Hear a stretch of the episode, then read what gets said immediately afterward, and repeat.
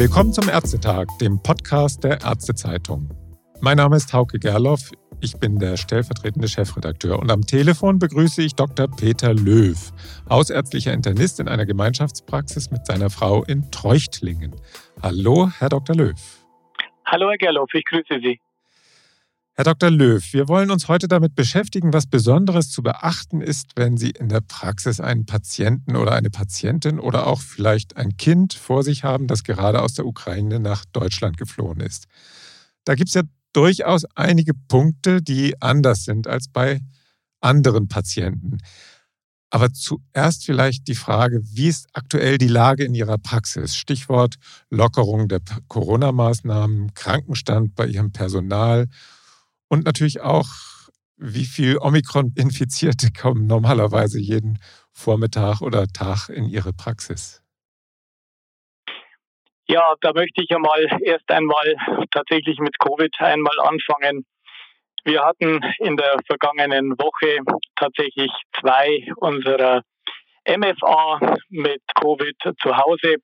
Gott sei Dank, mein ganzes Personal ist geimpft. Das heißt aber, sie hatten anfangs heftige Symptome. Das ist natürlich die Reaktion bei allen Geimpften. Sie reagieren schnell auf den Erreger, wenn er in ihren Körper eindringt. Aber sie leiden natürlich dann schon auch einige Tage darunter. Sie konnten aber sich mittlerweile wieder freitesten und kommen wieder in die Praxis. Das ist leider der Alltag. Also im Moment haben wir noch hohe Inzidenzzahlen bei uns. Und das heißt, dass sehr viele Patienten und damit eigentlich auch ja, im nahen Umfeld sehr viele Leute erkranken, so auch in unserer Praxis. Das hatten wir in den ersten Wellen überhaupt nicht. Jeder hat im Moment die Gefahr, an Omikron zu erkranken. Ja, aber warum sage ich Omikron? Wir haben leider die Situation, dass seit dem 13.01. gar nicht mehr sequenziert wird. Das heißt, ich kann eigentlich überhaupt nicht mehr unterscheiden, welchen Typ an Covid wir im Moment in den Praxen haben. Wir merken aber, dass anhand der Symptomatik es möglicherweise verschiedene Viren sind, gleichwohl aber auch Omikron BA2 mit den unterschiedlichsten Symptomen kommen kann, sodass wir gar nicht unterscheiden können, wenn es jetzt ein grippaler Infekt ist. Erkältungen gibt es natürlich jetzt auch wieder bei diesen Witterungsbedingungen, die wir derzeit hier haben. Also beim Fenster schaue ich raus und hier ist Schnee bei uns. Das heißt, viele Erkältungskrankheiten gibt es natürlich auch. Aber wir müssen hinter allem jetzt immer noch eine hohe Zahl an Covid-Erkrankungen vermuten. Wir haben tatsächlich jeden Tag an die 10 bis 20 positive Schnelltests, die bei uns in der Praxis PCR-Abstriche noch bekommen. Und wir werden, auch wenn die Ziffern jetzt weggefallen sind, das Ärzteblatt hat ja schon darüber berichtet, werden wir telefonisch noch viele Covid-Patienten betreuen. Mhm. Und wir werden damit auch bei diesen hohen Inzidenzen im nahen Umfeld noch viel damit zu tun haben. Die Hauptlast liegt aber auch tatsächlich bei uns in den Praxen, weil die Patienten nicht so schwer erkranken, auch die Älteren nicht, dass sie das Krankenhaus, vor allem die Intensivstationen belasten. Aber auch bei uns sind die Zahlen von Patienten mit Covid auf den Normalstationen noch sehr, sehr hoch und auch der Krankenstand im Krankenhaus ist sehr hoch. Und damit kommen wir zu den Flüchtlingen, weil dieses Problem kam tatsächlich jetzt noch mit dazu. Mhm. Vielleicht eine kleine Zwischenfrage. Nee. Die, also die, die Sequenzierung ist weggefallen. Sie können es nicht mehr genau sagen, was da eigentlich ist. Haben Sie auch, haben Sie auch Influenza-Fälle dabei? Nein, ich gehe nicht davon aus, dass wir Influenza-Fälle gegenwärtig haben. Also ich beobachte die Infektionen auch tatsächlich noch über die Website RESPVIR. Und das sind ja namhafte Labors, die jeweils diese Fälle auch testen auf die Regionen herunter. Und wir haben keine Influenza-Fälle. Ich denke, die Masken helfen uns dazu, dass diese Infektionen tatsächlich auch dieses Jahr keine Rolle bei uns spielen. Mhm. In Bayern, Herr Dr. Löw, hat es ja in der ersten Pandemiezeit zur Koordination der Maßnahmen einen Versorgungsarzt in jedem Sprengel gegeben. Einer davon für Ihren Kreis Gunzenhausen ist das, oder? Im Altmühltal jedenfalls sitzen Sie da in Treuchtlingen. Ja, also unsere Region nennt sich Altmühlfranken und es ist der Landkreis Weißenburg-Gunzenhausen. Ja, genau. Jedenfalls waren Sie dort zeitweise der Versorgungsarzt und dann Koordinierungsarzt. Nun gibt es, abgesehen von der Pandemie, die ja noch nicht endgültig überwunden ist, und damit kommen wir da zu den Flüchtlingen, zu denen Sie eben gerade schon kommen wollten, nun gibt es eine neue Notlage, eben die Versorgung der Ukraine-Flüchtlinge. Die werden ja gerade über ganz Deutschland verteilt und heute habe ich gelesen, es sind schon ein paar weniger geworden wieder, vielleicht durch die veränderte Kriegslage auch. Sind Sie da jetzt als ehemaliger Versorgungsarzt auch gleich wieder in die Pflicht genommen worden, zu koordinieren? Ich denke einmal, dass ich nun seit über zwei Jahren als Versorgungsarzt tatsächlich ein Bindeglied zwischen Ärzteschaft und der Kreisverwaltungsbehörde geworden bin. Also damit einfach auch ein beliebter und schneller Ansprechpartner. Meine Telefonnummern sind ja alle im Landratsamt auch bekannt. Und wenn es dann einfach eine ärztliche Frage gibt, und die gibt es natürlich auch jetzt, was die Flüchtlinge betrifft, dann war ich halt schnell auch ein beliebter Ansprechpartner, aber nicht nur zu Koordinierungsfragen, sondern jetzt kommen wir dazu, wie die Flüchtlinge tatsächlich auch zu uns aufs Land gekommen sind, immer der erste Ansprechpartner, wenn es um die Versorgung der Flüchtlinge ging. Wie viele Geflüchtete sind denn derzeit in Ihrem Kreis untergebracht und wie viele kommen da täglich dazu?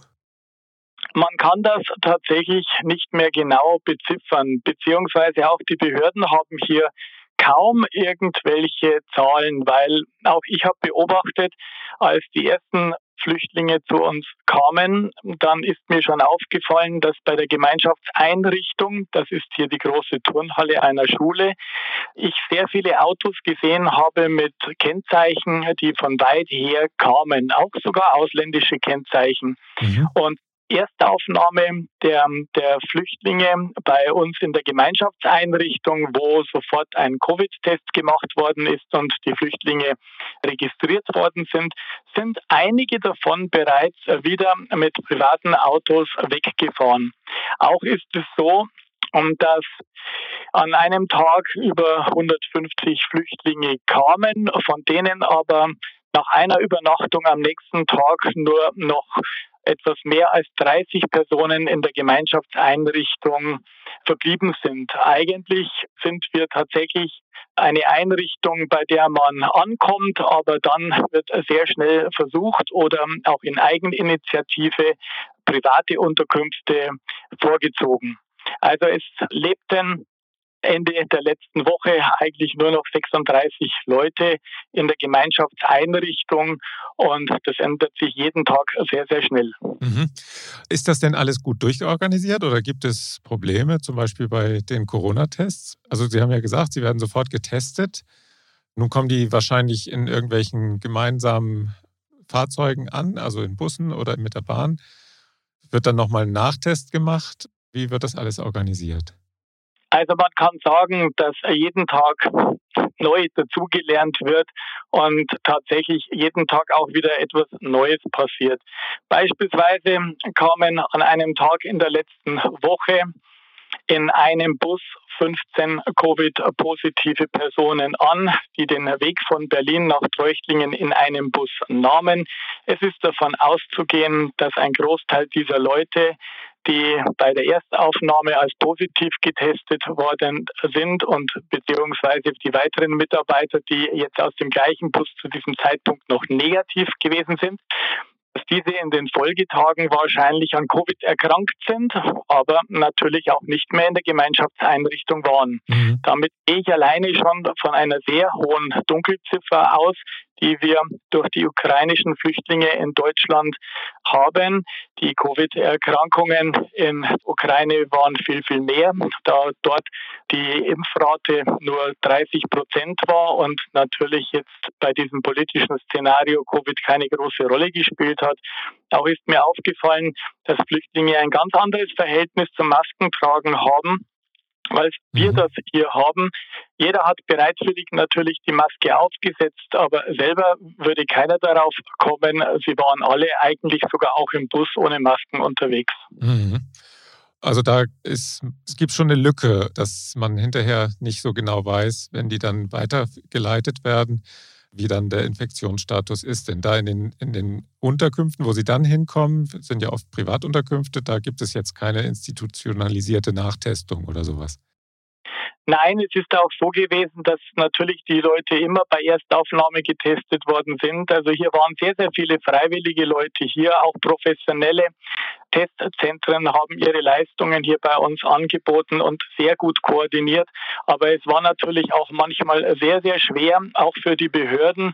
Zum Beispiel an einem Tag drei Busse angekündigt gewesen sind, die hier mit 136 Flüchtlingen ankommen sollten. Und tatsächlich kam dann an dem Tag ein einziger Bus, aber der dann wieder aus Berlin.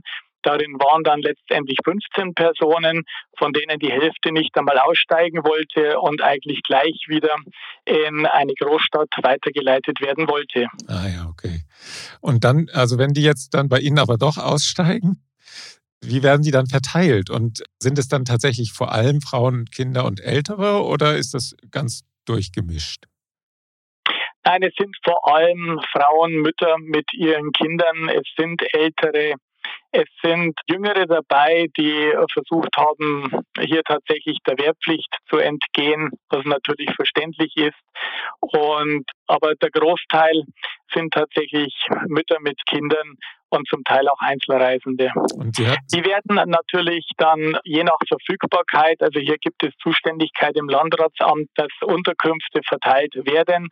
Ja, besonders die positiv getesteten werden ja auch in Hotels dann, also Quarantänehotels dann verbracht. Aber ein Großteil davon ist sicher privat organisiert und viele Privatpersonen nehmen auch Flüchtlinge in ihren Wohnungen auf. Mhm.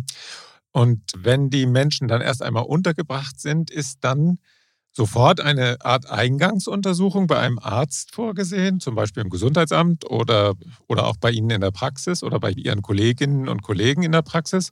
Oder gibt es da jetzt keine institutionalisierte weitere, ja, sagen wir, Betreuung der Flüchtlinge? Von Seiten der, der Regierungsbehörden ist tatsächlich nur die medizinische Weiterversorgung in den Gemeinschaftseinrichtungen geregelt. Das heißt tatsächlich eine Überprüfung des Impfpasses, eine Testung auf Tuberkulose erfolgt nur bei den Personen, die zwei Tage und länger in einer Gemeinschaftseinrichtung untergebracht worden sind. Bei all den Leuten, die privat unterkommen oder in privaten Unterkünften jetzt ganz normal Fuß fassen, ist eine medizinische Weiterbetreuung tatsächlich nur empfohlen. Es wird niederschwellig den Leuten geraten, auch auf ukrainischer Sprache, sich in eine ärztliche Behandlung zu begeben. Also das wir haben die einzige Chance, das den Leuten eigentlich dann zu sagen, unmittelbar dann, wenn sie ankommen. Ob das tatsächlich dann passiert, das weiß ich nicht. Also ich kann jetzt nicht sagen, dass wir zusätzlich in den Praxen eine große Belastung durch neu ankommende Flüchtlinge haben. Aber wir haben natürlich einzelne Problemfälle, die tatsächlich gleich bei Aufnahme eine ärztliche Behandlung suchen mhm. und die auch verständlich machen, selbst wenn sie unserer Sprache nicht mächtig sind. Also auch hier hatte ich dann am Land tatsächlich bei einem Transport das Problem, dass mir eine junge ukrainische Frau ein Dokument in die Hand drückte, aus dem ich erkennen konnte, dass sie eigentlich Methadon substituiert wird und ein ehemalige Drogenabhängige gewesen ist. Mhm. Das hat natürlich dann sehr viel organisatorisches Talent gebraucht und auch ganz, ganz, ganz viel Zeit in Anspruch genommen, dieses Problem auch für Deutschland zufriedenstellend für die junge Patientin zu regeln. Mhm, das kann ich mir vorstellen. Was sind denn sonst bislang in der Regel die Behandlungsanlässe, dass die dann zum Arzt kommen? Also Sie hatten nicht besonders viele, sagen Sie, aber Sie hatten Patienten, die bei Ihnen dann auch in die Praxis gekommen sind. Ich hatte vor allem als Arzt, der unmittelbar bei Ankunft der Flüchtlinge im Einsatz war, die Probleme. Und das sind natürlich die Probleme der Flüchtlinge, die zunächst also für lange zu Fuß vielleicht unterwegs gewesen sind und dann in die Gemeinschaftseinrichtungen auch in Polen waren, dann mit dem Zug gefahren sind, dann in Berlin direkt in den Bus gestiegen sind.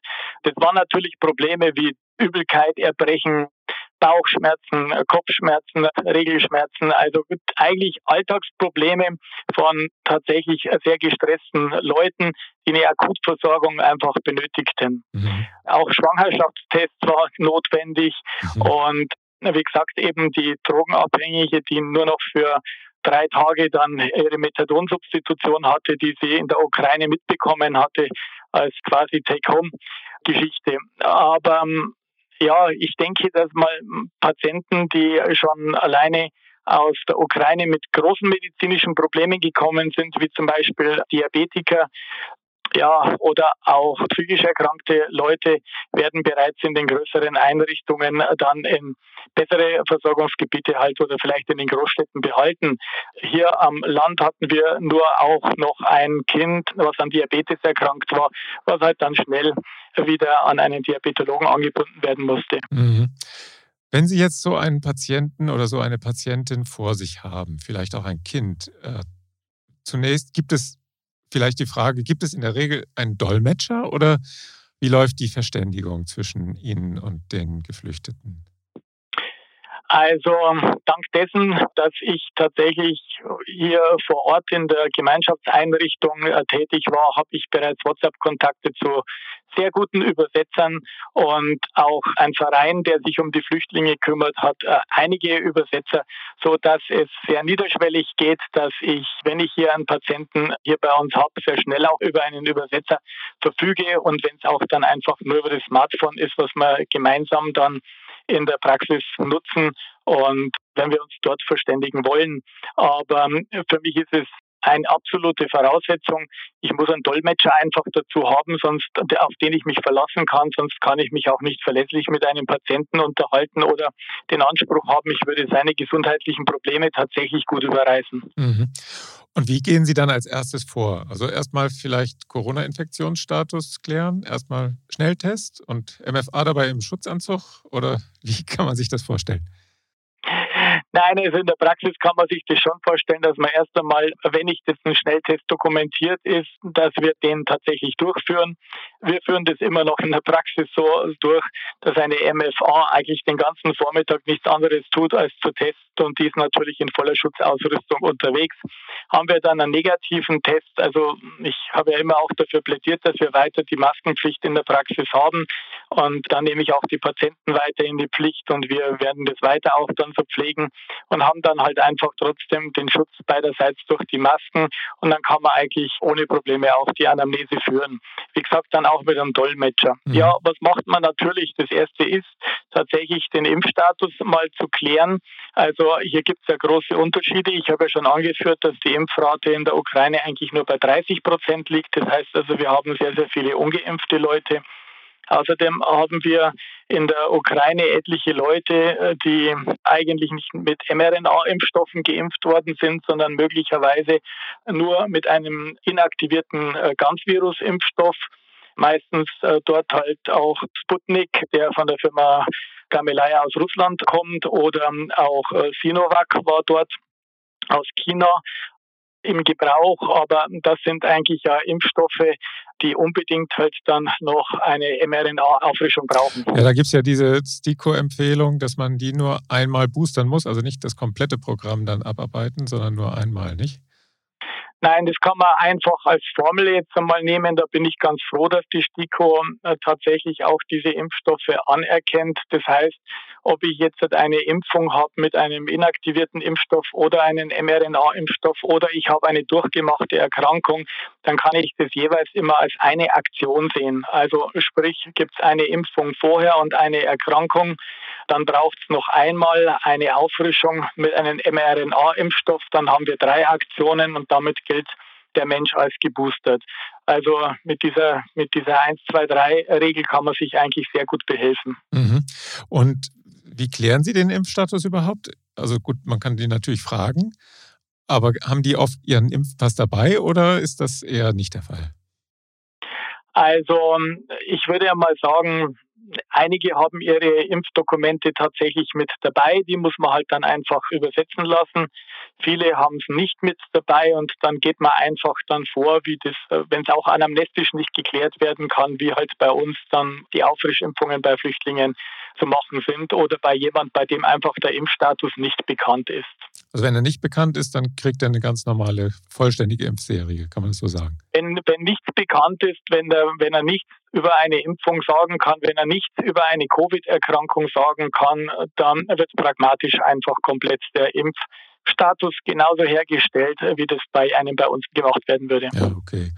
Und es gibt ja nicht nur die Corona-Impfung, sondern es gibt ja auch noch andere Impfungen, Tetanus, MMR, Diphtherie vielleicht sogar HPV-Impfung. Überall, wo es eine STIKO-Empfehlung gibt, haben die Flüchtlinge dann ein Anrecht darauf, dass sie alle diese Impfungen bekommen. Und wie gehen sie dann davor? Gibt es da eine bestimmte Reihenfolge, die sie dann einhalten und gleichzeitig mit dem mRNA-Impfstoff vielleicht nicht unbedingt? Zumindest nicht mit Lebendimpfstoffen.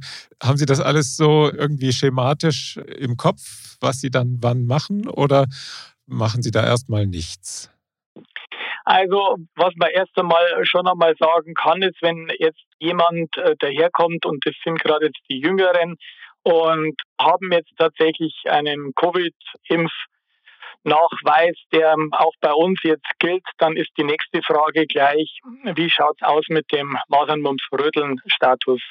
Es ist so, dass ja bei uns jetzt im Moment eher Covid jetzt vorherrscht und die Gefahr, dass man sich jetzt mit Masernmumps-Röteln ansteckt, ist erst einmal nicht ganz so groß. Trotzdem sollte jeder, der nach 1970 geboren ist, tatsächlich bei uns einen Masernmumps-Röteln Auffrischung einmal bekommen, so dass man grundsätzlich einmal sagen kann, ist bei den Jungen oder den Erwachsenen, die jetzt über nach 70 geboren worden sind, tatsächlich eine Covid-Impfung notwendig. Dann macht man erst einmal die Covid-Impfung. Ist die Covid-Impfung erfolgt, dann kann man über den als erstes den Lebendimpfstoff Masernmundfrödeln nachdenken, mhm. mit dem man letztendlich beginnen könnte. Hat man jetzt keinen, hat man jetzt die Notwendigkeit, Covid-Impfung machen zu müssen, kann man gleichzeitig daran denken, dass jeder bei uns tatsächlich dann Tetanus, Diphtherie, Poliopertussis geimpft werden sollte, sprich also ein Vierfachimpfstoff einfach auch empfohlen werden kann, kann dieser gleichzeitig mit einer Covid-Impfung verabreicht werden. Es handelt sich ja dabei um lauter Totimpfstoffe. Ja. Sollte Masern-Mumps-Röteln verabreicht werden, müsste zu den anderen Impfungen ein Abstand von 14 Tagen eingehalten werden. Mhm. Gut, ja, Impfen ist natürlich nicht ganz alles. Die Infektionslage in der Ukraine ist ja auch sonst eine ganz andere als in Deutschland. Das wissen Sie. Sie waren ja in Ihrem früheren Leben auch mal als Infektiologe tätig und sind natürlich immer noch qualifiziert. Wenn ich mich richtig erinnere, das ist ja sowieso klar, dass es da auch andere Krankheiten gibt, die prävalent sind in der Ukraine. Um welche Erkrankungen geht es da besonders? Ja, natürlich sehr interessant ist die Tuberkulose. Wir haben in der Ukraine eine Inzidenz für die Tuberkulose von ungefähr 70 bis 75 Infizierten auf 100.000 Einwohner.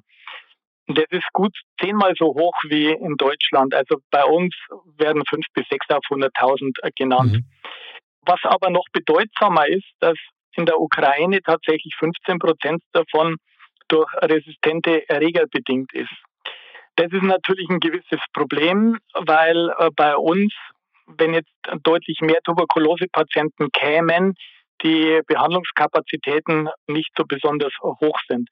Der Anteil der offenen Tuberkulose bei uns in Deutschland ist ungefähr 60 Prozent der Tuberkuloseerkrankten und bei den ukrainischen Flüchtlingen ist es gegebenenfalls sogar noch etwas höher. Mhm. Interessanterweise werden auch die, die Neugeborenen, ich glaube drei bis fünf Tage, wenn sie alt sind in der Ukraine, mit einem BCG-Impfstoff tatsächlich geimpft, aber ähm, der schützt nicht vor Infektionen. Also sprich, es kann trotzdem sich später noch jemand auch in der Ukraine mit Tuberkulose infizieren. Er hat dann bloß keinen generalisierten Verlauf, also keine Milliardtuberkulose oder keine Tuberkulose, Meningitis, Hirnhautentzündung dann mehr, aber anstecken kann man sich dann dort besonders. Mhm. Und so ist bei der Anamnese zum Beispiel nochmal ganz, ganz, ganz wichtig, weil die Tuberkulose kommt in der Ukraine vor allem bei den Leuten vor, die einmal im Gefängnis gewesen sind. Mhm. Da ist die Ansteckungsgefahr dann sehr, sehr groß. Und das ja, jetzt dann vor allem in der Anamnese auch einmal gerade bei den Älteren, das einmal thematisiert werden sollte. Deswegen ist die Tuberkulose, naja, gerade jetzt in dem Alter der jungen Erwachsenen bis zum 60. Lebensjahr sehr, sehr hoch, aber die sind jetzt ja nicht bei uns da. Aber gerade auch Ältere können, wenn eben so eine typische Anamnese da ist, sich äh, früher mal an Tuberkulose angesteckt haben. Deswegen hat ja eigentlich auch die Regierung so festgelegt, dass bei den Leuten, die in Gemeinschaftseinrichtungen untergebracht sind, also sprich, wo man tatsächlich auch von dem solchen bedeutenden Begriff Pferchung ausgehen kann, geregelt, dass wenn die mehr als zwei Tage da sind, die Älteren einen Röntgenthorax bekommen sollen zum Ausschluss eben einer Tuberkulose und dass bei den Jüngeren, bei Kindern oder auch bei Schwangeren dann zum Beispiel der Interferon-Gamma-Release-Assay oder IGRA, wie er genannt wird, dass der dann durch Blutabnahme bald bei den Jüngeren die Tuberkulose abgeklärt wird. Mhm. Und machen die Patienten da immer mit? Also Röntgenthorax ist ja dann schon auch ein richtiger Eingriff, der ja nicht ganz selbstverständlich ist. Gibt es da irgendwelche Probleme oder kann man das jetzt noch nicht sagen in diesem Status? Jetzt hat es eigentlich noch keine Probleme gegeben. Also wir hatten tatsächlich in einer Gemeinschaftseinrichtung Leute einmal länger untergebracht und die wurden dann tatsächlich mit einer Röntgenreihenuntersuchung im Krankenhaus untersucht. Mhm. Und was machen Sie sonst? Also abhören ist ja klar wahrscheinlich, wenn Sie einen Flüchtling oder eine Geflüchtete vor sich haben. Das ist ja sowieso klar. Stellen Sie auch besondere Fragen? Das ist ja nicht ganz einfach mit dem Dolmetscher, aber wenn der Dolmetscher gut ist, dann kann das ja schon funktionieren. Gibt es da dann besondere Fragen? Ja, es gibt natürlich dann schon die pragmatischen Fragen, ob der Mensch im Leben immer gesund gewesen ist. Das heißt einfach, gibt es Vorerkrankungen, die man berücksichtigen muss? Gibt es Dokumente über die Vorerkrankungen? Gibt es irgendwelche Erkrankungen, bei denen man den Status dann wieder neu erheben muss? Haben Sie schon irgendwelche Medikamente in der Vergangenheit eingenommen? Mit wem sind die Leute unterwegs? Gibt es in der Familie irgendwelche Erkrankungen? Gibt es im Moment irgendwelche allgemeinen Symptome? Und dann wird da gezielt einfach weiter nachgefragt. Also im Grunde genommen immer krankheitssymptomorientiert und halt eine Anamnese halt dann bezüglich früherer durchgemachter Erkrankungen. Natürlich unter Berücksichtigung jetzt von entsprechenden Dokumenten, die Sie eventuell dabei haben.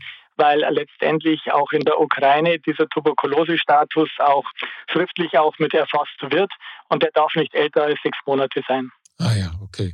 Also es ist ja kein Entwicklungsland, wo die herkommen. Ne? Das muss man ja auch immer noch, immer mal sich vergegenwärtigen. Das war ja durchaus oder ist ein Land, wo die öffentliche Gesundheitsversorgung ziemlich groß geschrieben wird, oder?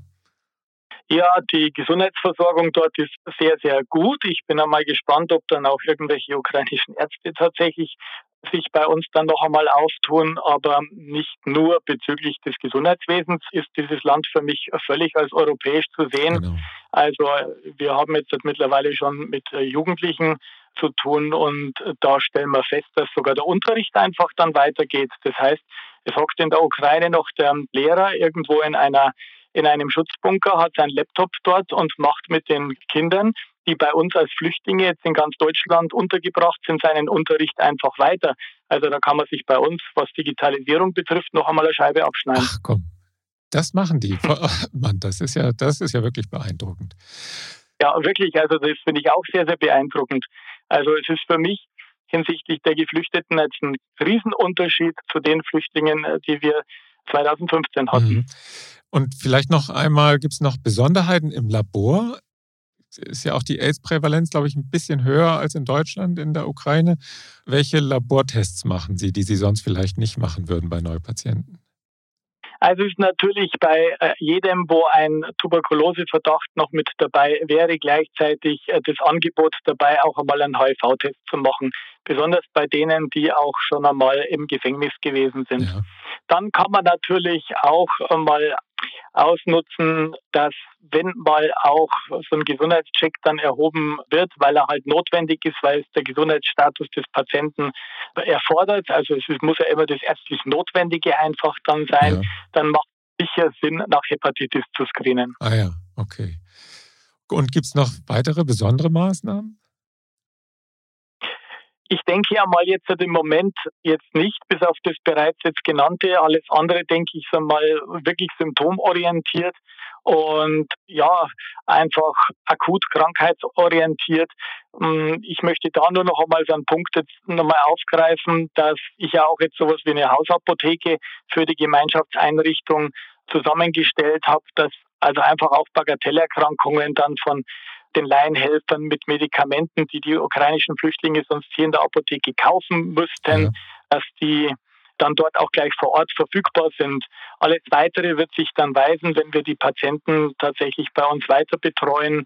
Ich denke, ansonsten können wir das weiter krankheits- und symptomorientiert machen. Mhm. Und dann am Schluss natürlich die Frage, wenn Sie da Leistungen erbringen, ist das dann ehrenamtlich oder können Sie das abrechnen? Wie läuft da die Geschichte? Also da habe ich auch vielen meinen Kollegen schon einfach einmal die Angst genommen, weil der Gesetzgeber hier gut geregelt hat, dass die Leistungen vor allem auch in diesen Erstaufnahmelagern erbracht werden können und im Nachhinein dann ein Abrechnungsschein vom Sozialamt nachgefordert werden kann für genau diesen Tag und für diese ärztliche Leistung, die da erbracht worden ist. Und das ist auch bei uns jetzt dann kein Problem. Das heißt also, ich hatte Einsätze auch in der Nacht und am Wochenende. Und äh, wichtig ist nur dann, dass man sich äh, den Namen sehr, sehr verlässlich auch in lateinischer Sprache aufschreiben lässt und auch das richtige Geburtsdatum. Mhm. Also hier tun sich die Flüchtlinge teilweise schwer, auch das in Kyrillisch dann zu übersetzen. Also sollte man mit einem Übersetzer halt direkt aus dem Passdokumenten entsprechend die Informationen rausholen und es reicht dann eigentlich mit dem richtig geschriebenen Namen und dem entsprechenden Geburtsdatum sowie dann der Adresse der Gemeinschaftseinrichtung, bei der der Patient erstmalig dann ärztlich untersucht worden ist und kann sich dann von der Kreisverwaltungsbehörde vom Sozialamt einen Abrechnungsschein holen. Der Leistungsträger ist dann auch das Sozialamt. Mhm. Und das wird dann nach GOR abgerechnet oder nach EBM oder gibt es da eigene Sätze für Sozialamt? Nein, das wird dann ganz normal nach EBM dann abgerechnet, so wie man die Leistung bei den Kassenpatienten auch erbringt. Ah ja. Und vielleicht noch eine Frage. Man kann sich ja vorstellen, wenn die jetzt aus Kriegsgebieten hier nach Deutschland kommt, sehen Sie auch viele traumatisierte Patienten. Die haben ja vielleicht schlimme Erlebnisse vorher gehabt und sie sorgen sich natürlich auch um die Angehörigen, die noch in der Ukraine sind. Wie ist da der Status? Ja, das ist natürlich hier bei diesen Flüchtlingen sehr oft zu beobachten, wie viel geweint wird. Und aber hier ist ganz, ganz wichtig, dass also gerade auch der Mobilfunk noch gut funktioniert und dass der Kontakt äh, hergehalten wird. Es sind auch bei den bei den Freiwilligen auch Leute dabei, die tatsächlich auch von kirchlichen Trägern hier Hilfeleistungen geben können. Aber natürlich posttraumatische Belastungsstörungen erfordern viel Anpassung auch unseres Gesundheitswesens und das hat man 2015 auch gesehen. Gerade am Land hatten wir ja da wenige Einrichtungen, die spezifisch helfen konnten. Wir tun es natürlich mit all den Mitteln, die da sind, aber ähm, an speziellen Kräften, psychotherapeutischen Kräften oder auch dann Stellen, die tatsächlich hier schnell verfügbar wären, tun wir uns hier in der ländlichen Region etwas schwer. Mhm. Vielleicht ganz zum Schluss noch eine ganz konkrete Frage. Wenn jetzt Hörerinnen oder Hörer gerne helfen wollen. Sie haben ja durchaus ein bisschen den Überblick jetzt, wenn Sie da in der direkten Versorgung in der Gemeinschaftseinrichtung auch tätig sind und dann auch die weitervermitteln vielleicht zu anderen Stellen, wo dann Untersuchungen stattfinden. Was wäre in der aktuellen Lage am sinnvollsten an Hilfe? Flüchtlinge aufnehmen, spenden? An wen hier in Deutschland, um das voranzubringen? Was, was würden Sie sagen? Also ich glaube, das ist bereits gut genannt. Das heißt, sich ehrenamtlich hier vor Ort zu engagieren, ist also schon einmal ganz, ganz gut im direkten Kontakt mit den Flüchtlingen. Vereine, die, die, die Jungen aufzunehmen. Auch bei meinem kleinsten Sohn spielt mittlerweile schon ein ukrainischer Flüchtling mit in der Fußballmannschaft. Mhm. Integration, das Wichtigste, die Leute aufnehmen, die Leute einführen, tatsächlich in die Gegebenheiten bei uns wie man hier Fuß fassen kann, wie man hier leben kann. Das ist sicher sehr, sehr gut. Ansonsten sind Geldspenden wahrscheinlich das Allersinnvollste, weil hier gibt es sehr, sehr viele tatkräftige Helfer, die professionell vor Ort arbeiten, die wissen, was sie gerade im Moment benötigen. Ob jetzt im Moment Verbandsmaterial benötigt wird oder Medikamente oder auch Wasser benötigt wird, sieht jede dieser Einrichtungen vor Ort hier am allerbesten. Und deswegen ist es sicher sinnvoll, sich an vernünftige Stellen zu wenden, wo man spenden dann kann, so wie sie halt genannt werden, bei den großen öffentlichen Einrichtungen, bei irgendeinem Radiosender oder vielleicht auch tatsächlich äh, bei der Kreisverwaltungsbehörde. Das heißt, sich dort informieren, welche Stellen sind sinnvoll, wo man spenden kann. Und Geld ist hier sicher das Allersinnvollste, damit vor Ort geregelt werden kann, was im Moment am meisten benötigt wird. Mhm. Ja, Herr Dr. Löw, vielen Dank für den kleinen Schulterblick in die Praxis eines Hausarztinternisten, der einen Patienten oder eine Patientin, die gerade aus der Ukraine zu uns geflüchtet sind, vor sich hat. Das war für mich als Nichtarzt außerordentlich lehrreich und vielleicht war für Ihre Kolleginnen und Kollegen ja auch noch das eine oder andere dabei, das im Alltag gut anwendbar ist und das Sie vielleicht nicht direkt auf dem Schirm haben. Vielen, vielen Dank. Ja, ich danke Ihnen auch, Herr Jeloff. Und alles Gute für Sie. Dankeschön. Und auch Ihnen, liebe Zuhörerinnen und Zuhörer, vielen Dank fürs Zuhören und bis zum nächsten Ärztetag. Tschüss.